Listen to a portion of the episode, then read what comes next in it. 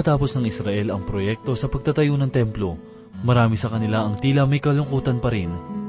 Sapagkat kung ihahambing sa nakaraang templo, ay di hamak na walang sinabi ang kanilang ginawa. Ngunit ano ang sinabi ng Diyos bilang tugon sa kanilang mga pag-iisip? Tunghayan natin ang kasagutan sa ikalawang kabanata ng Hagay, talatang lima hanggang siyam, at ito po ang mensaheng ating pagbubulay-bulayan sa oras na ito, dito lamang po sa ating programang, Ang Paglalakbay.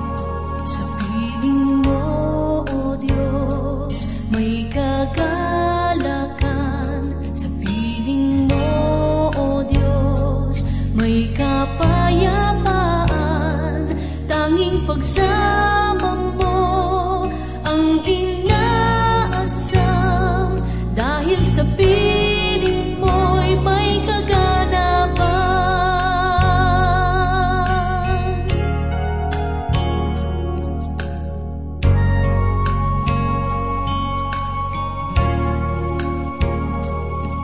O kay sarap manahan sa piling mo,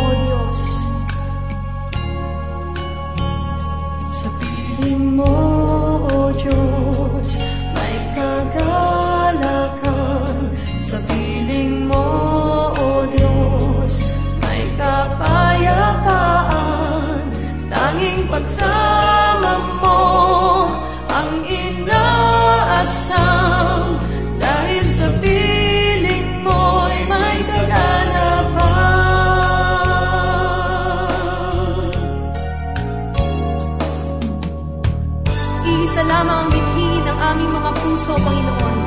Ang patuloy naming maranasan ang katotohanan ng iyong pagsama.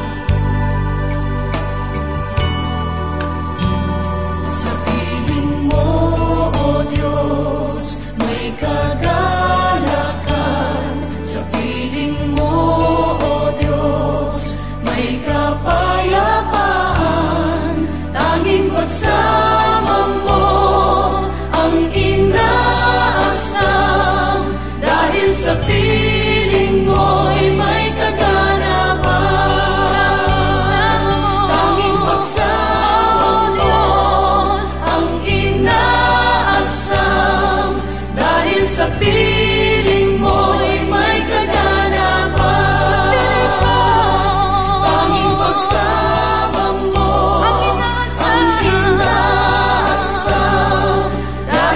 piling mo'y may kaganapan. Tanging pagsama mo, pagsama mo, Aking inaasam. Dahil sa piling mo'y may kaganapan. Kamusta po kayo mga kaibigan? Ako po si Pastor Dan Abangco, ang inyong tagapanguna. Tayo po ay mag-aral ng salita ng Panginoon. Sa pagkakataon pong ito, ay magpapatuloy po tayo sa ating pagbubulay sa aklat ni Propeta Hagay. Basahin po natin ang ikalawang kabanata, talatang ikalima, ganito po ang sinasabi. Ayon sa pangako na aking sinabi sa inyo nang kayo'y lumabas sa Ehipto, ang aking espiritu ay naninirahan sa inyo, huwag kayong matakot. Mga kaibigan, kahit na itong bagong gusali ay hindi gaanong kaganda, ay sinabi ng Diyos na ang aking espiritu ay naninirahan sa inyo. Ipinapahayag dito ang pagkakaiba ng ministeryo ng banal na espiritu sa luma at bagong tipan. Nang mga panahong iyon, siya ay kasama ng mga tao. Sa ating panahon ngayon ay naroroon siya sa mga mananampalataya. Isa ito sa mga mabuting bagay na nakakamit natin bilang isang mananampalataya. Sa bahagi ng talata ay ipinahayag din ang mga katagang huwag kayong matakot. Kung sila ay walang dahilan upang matakot, ay lalo pa kaya tayo na mananampalataya ay hindi kailangang matakot. Ipinahayag naman po ni Propeta Hagay sa ika-anim at ikapitong talata ang ganito. Sapagkat ganito ang sabi ng Panginoon ng mga hukbo, minsan pa, sa sandaling panahon, aking uugain ang langit at ang lupa, ang dagat at ang tuyong lupa, aking uugain ang lahat ng mga bansa upang ang kayamanan ng lahat ng mga bansa ay dumating at aking pupunuin ang bahay na ito ng kaluwalhatian, sabi ng Panginoon ng mga hukbo. Una ay kailangan nating makita kung ano ang ginagawa dito ng Diyos. Sinusubukan niyang alisin ang kanilang mga puso't isip sa mga bagay na mayroong hangganan at ituon ang kanilang mga paningin sa naisin ng Diyos sa bayang Israel. Nais niyang makita nila kung ano ang naroroon sa panghinaharap hanggang sa panahon ng milenyo.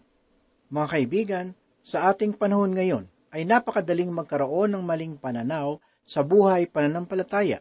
Alam ba ninyong maaari kayong maglagay ng isang barya malapit sa inyong mga mata at maaari nitong tabunan ang inyong paningin sa sinag ng araw?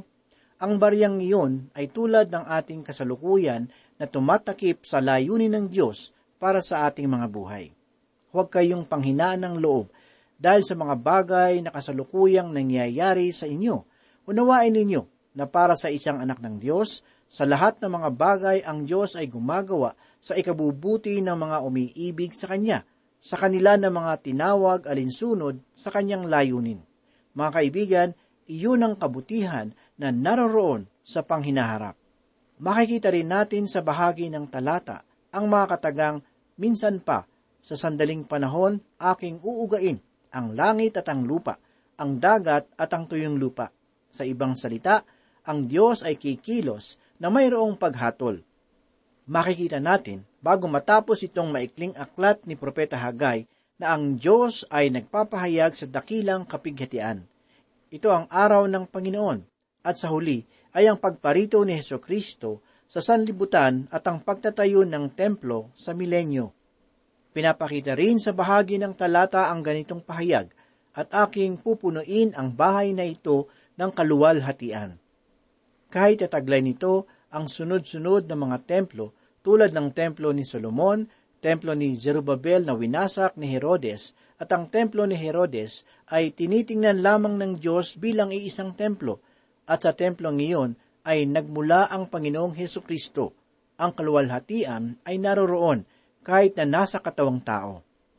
Pagkatapos ay nawasak ang templo ni Haring Solomon noong ikapitumpung taon bago mamatay si Yeso Kristo ng mga kawal ng Roma sa ilalim ng pamumuno ni Titus. Sa lugar kung saan itinayo ang templo ay walang anumang templo ang naitayo roon simula noon hanggang ngayon. Ang nakatayo roon ngayon ay ang moske ni Omar. Ang mga Muslim ay hindi pinahihintulutan na ito ay maalis sapagkat maaaring ito ang ikalawa at ikatlong pinakabanal na dako sa mundo ng Islam.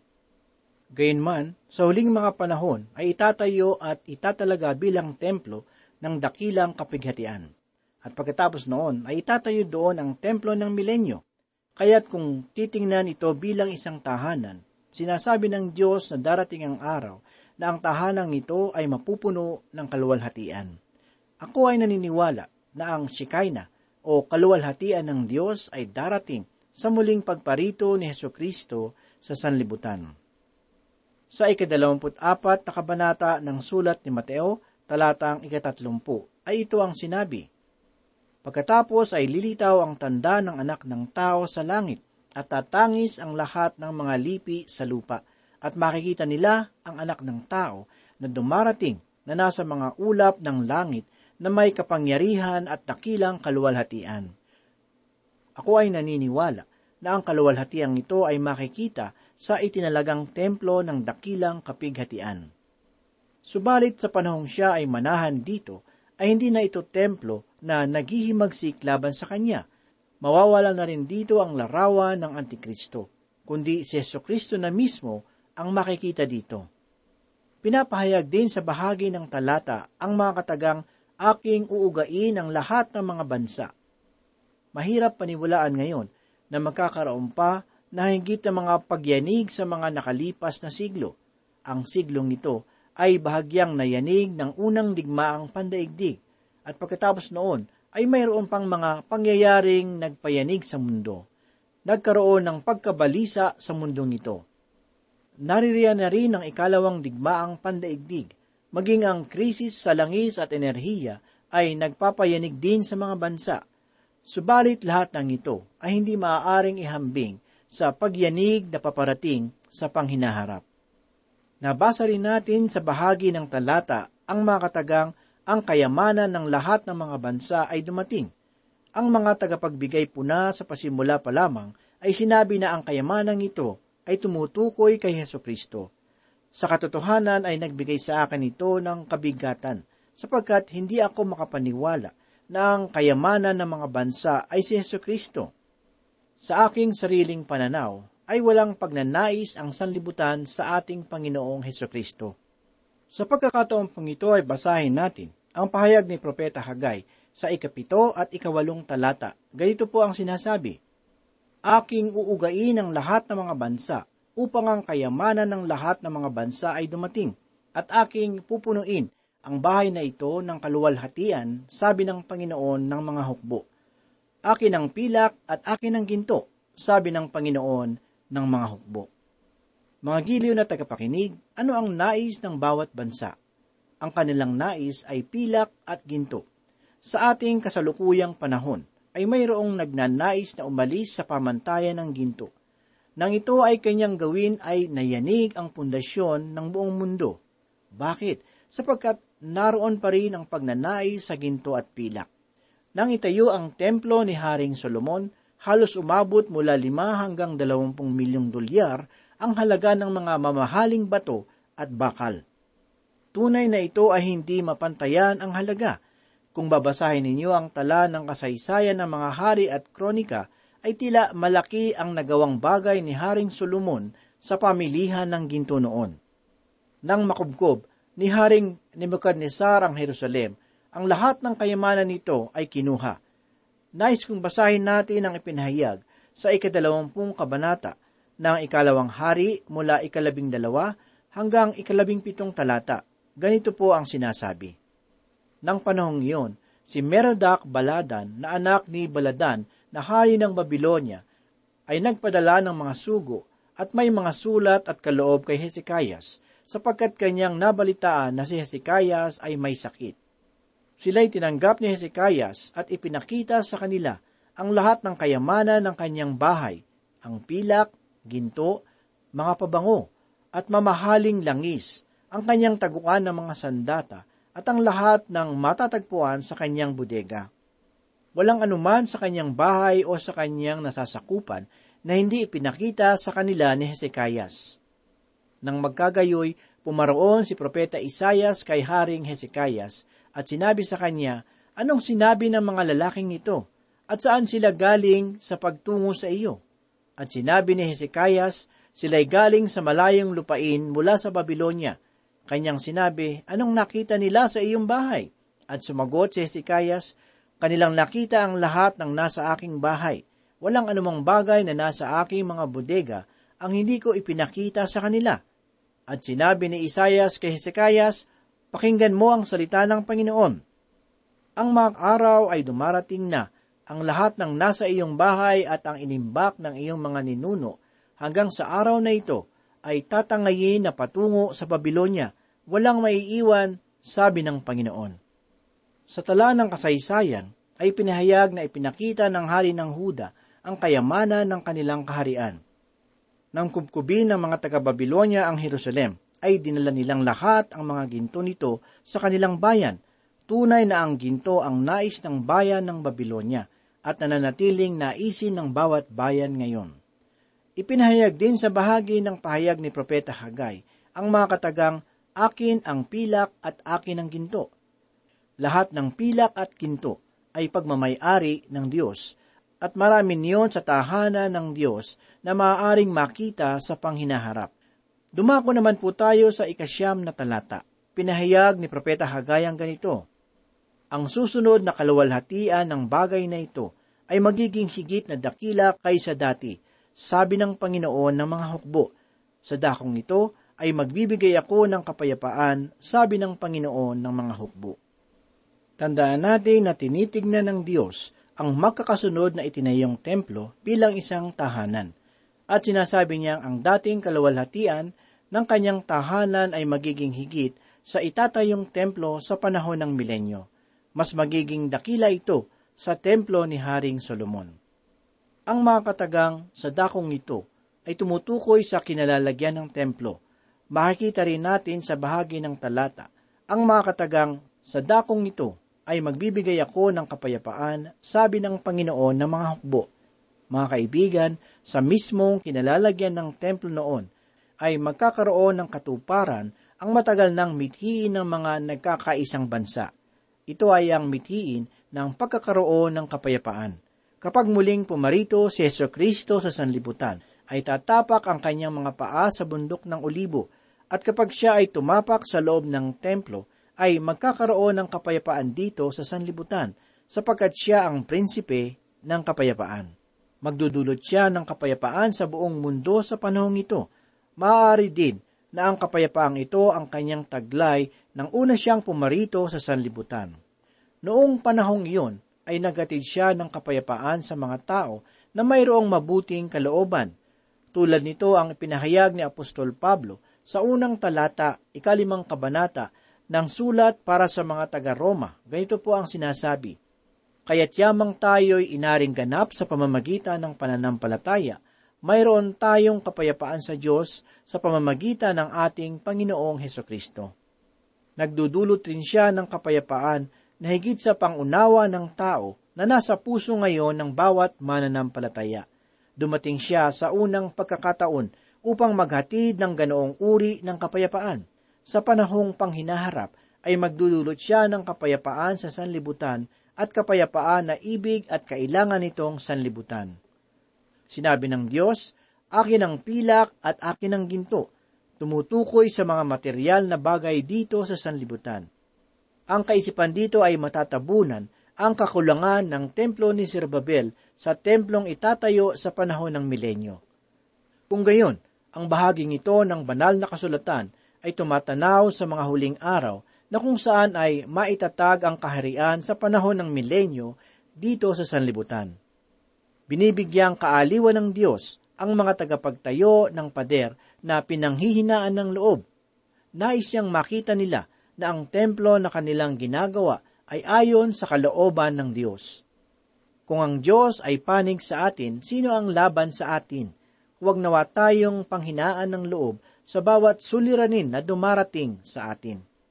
Noong panahon ni Haring Solomon ay winakasan niya ang kanyang pananaw na ang buhay ay walang kabuluhan. Nakikita niya na ang matuwid ay nagdurusa at nararamdaman niya na ito ay isang uri ng kawalan ng katarungan. Maaaring ito ay naramdaman din ni Job nang siya ay sinubok. Mga giliw na tagapakinig, mayroong darating na pagsubok sa ating mga buhay.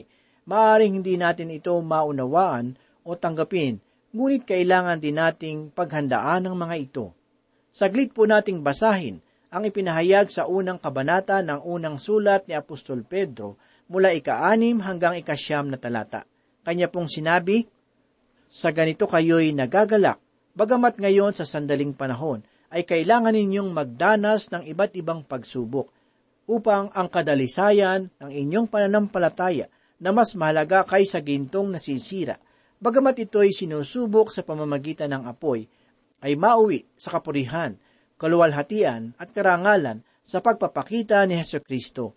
Hindi ninyo siya nakita, gayon may inyong iniibig.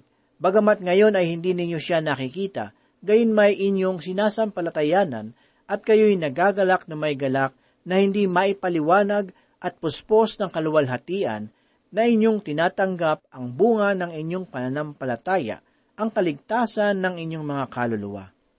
Mga kaibigan, ang pagpupuri ay isa nating pangkaraniwang ginagawa.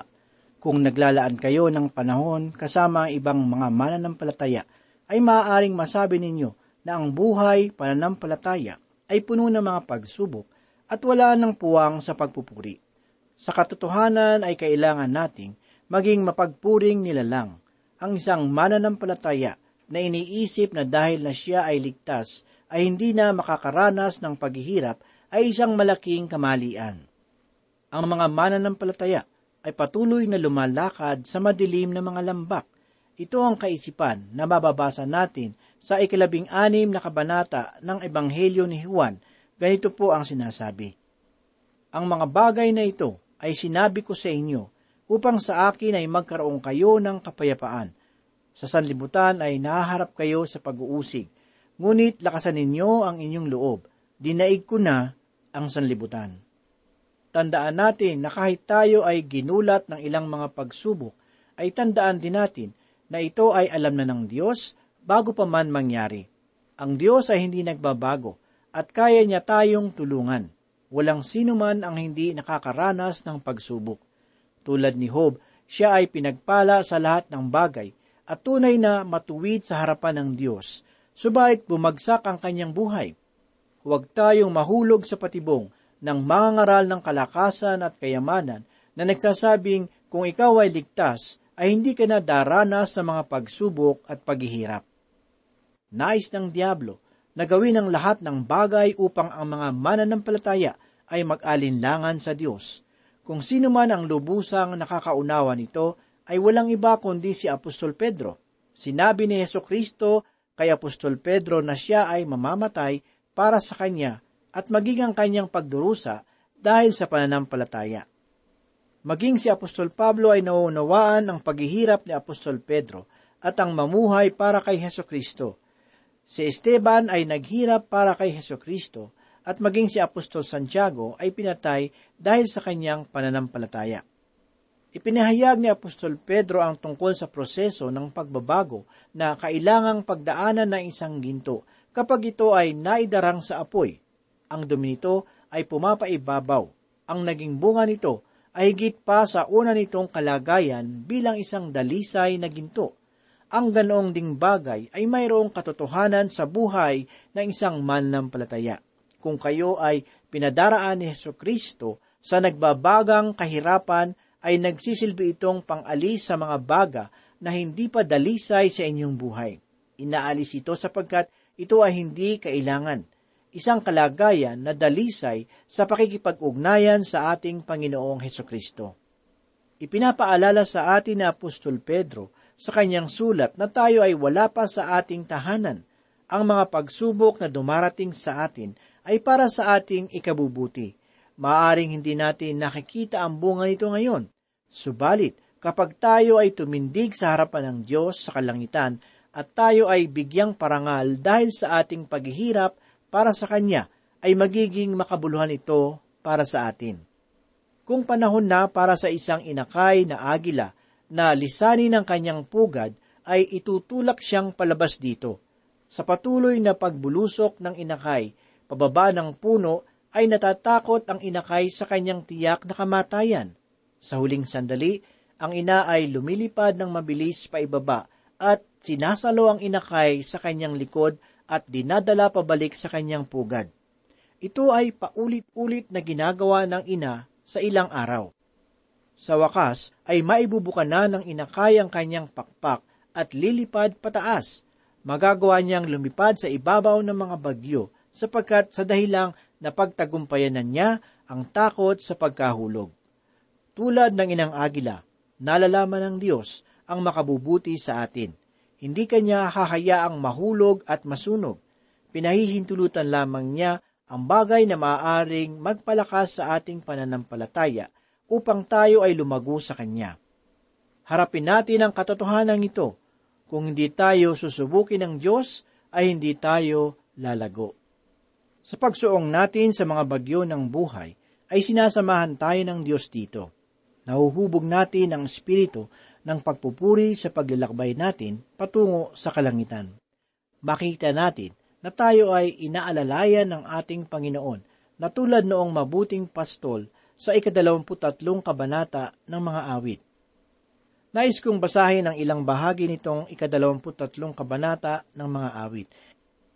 Ipinahayag ni Haring David mula una hanggang ikaapat na talata ang ganito. Ang Panginoon ay aking pastol, hindi ako magkukulang. Pinahihiga niya ako sa luntiang pastulan. Inaakay niya ako sa tabi ng mga tubig na pahingahan. Pinanunumbalik niya ang aking kaluluwa. Inaakay niya ako sa mga landas ng katwiran, alang-alang sa kanyang pangalan. Bagaman ako'y lumakad sa libis ng dilim ng kamatayan, wala akong katatakutang kasamaan, sapagkat ikaw ay kasama ko ang iyong pamalo at ang iyong tungkod, inaaliw ako ng mga ito. Kailangan nating magpuri sapagkat mayroong tayong mana na matatanggap sa panghinaharap. Mayroong tayong buhay na pag-asa at mayroon din tayong pangwalang hanggang kaligtasan. Subalit huwag nating kalimutan na tayo ay hindi makaliligtas sa mga pagsubok na darating sa ating buhay. Ikaw kaibigan na nakikinig ngayon, dumaranas ka ba ng pagsubok? Kung iyong pinakinggan ang mga salita ng Diyos sa nakalipas na sandali, ay nawa maging gabay mo ang mga ito sa mga pagsubok na iyong nararanasan ngayon. Tandaan mo, ang ipinahayag ni Haring David na siya ay mayroong mabuting pastol, at ang pastol na iyon ay ang ating Panginoong Heso Kristo. Manalangin po tayo. Salamat po muli, Panginoon, sa iyong mapagpalang salita. Salamat sa mga katotohanan na aming nasumpungan sa sandaling ito. Patuloy mo pong busugin ang aming kaluluwa ng iyong mga salita. Ikaw ang magpatibay ng aming pananampalataya upang maging matatag ang aming paglakad sa iyo. Gawin mo kaming pagpapala sa aming kapwa. Ito po ang aming samot na langin. Sa pangalan ni Jesus, Amen.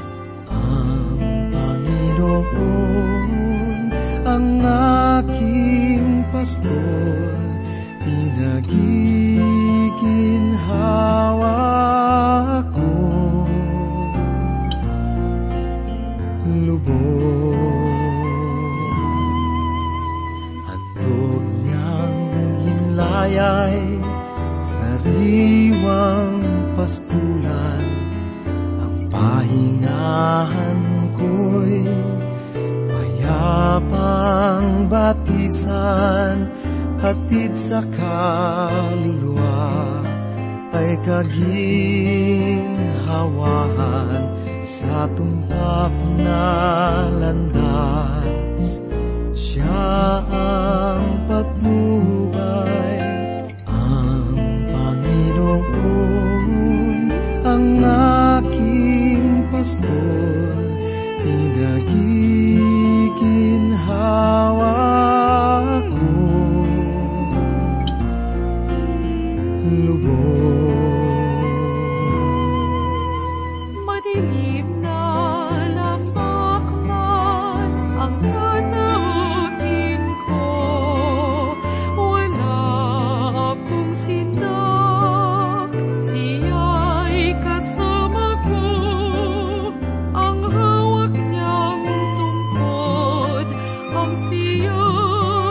gabay ko.